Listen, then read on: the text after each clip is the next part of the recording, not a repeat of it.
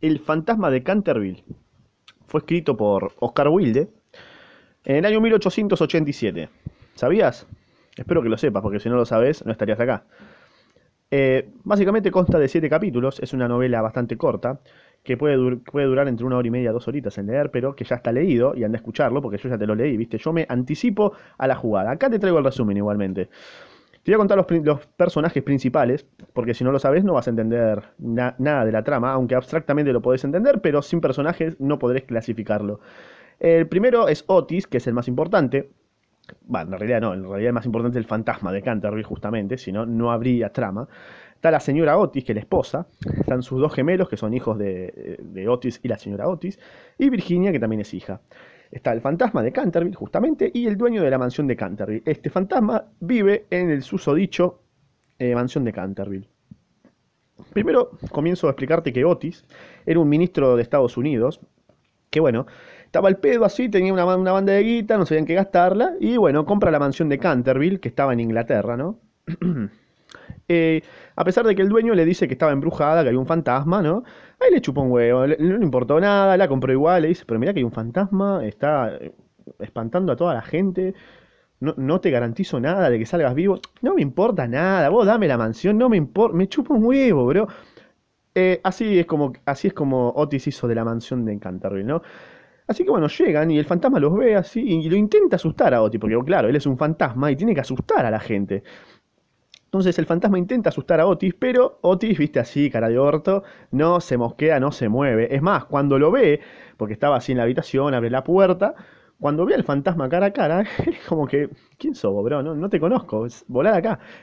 Es más, intenta sacarlo con un desengrasante y también con un montón de productos de limpieza de Estados Unidos. Y acá, se, y acá hay una referencia de que Otis, o para mí es lo que yo entendí, Otis es un hijo de remil puta que em, está como caracterizado como el típico estadounidense yankee, ¿no? De Disney, que es un consumista del orto, ¿no? Ese sería Otis. Cuestión, que el fantasma se siente mal por no poder asustarlo, porque claro, él es un fantasma, no ¿cómo no lo puedo asustar? Me quiero matar la puta madre, o sea, tengo que cumplir mi rol de fantasma, no puedo, entro en depresión por no ser un verdadero fantasma, se quiere matar, ¿no? Pero bueno, entra Virginia, acá una personaje muy importante, Virginia se apiada de él, ¿no? Lo ve y dice, ¿qué te pasa, boludo? ¿Qué? Eh, y lo intenta ayudar, ¿no? Y bueno, lo ayuda acompañándolo al inframundo para que se pueda morir y pueda descansar en paz, ¿no? Así que le dice, bueno, ¿me acompañas? Dale, vamos, vamos, y lo acompaña, así. Así que bueno, Virginia desaparece por un tiempo y su familia, claro, va a comer, ve que no aparece, ahí como que, che, hace bastante tiempo que no está esta pendeja, ¿no? ¿Dónde está? Se preocupa la familia, así, hasta que bueno, en un momento aparece, ¿no? Así en la misma mansión, como que Claro, no, nos olvidamos de buscar en la mansión. Qué boludos que somos. Eh, aparece ahí en la mansión con un montón de joyas y se las queda ella, a pesar de que todos se la querían afanar. El dueño de la mansión, toda la gente que. O sea, la familia, todos se la querían afanar las joyas, pero por suerte se las pudo quedar porque, bueno, el fantasma se la había dado, ¿no? Y el fantasma era como un espectro legal, parece, ¿no? No entendí esa parte, parecía un espectro legal.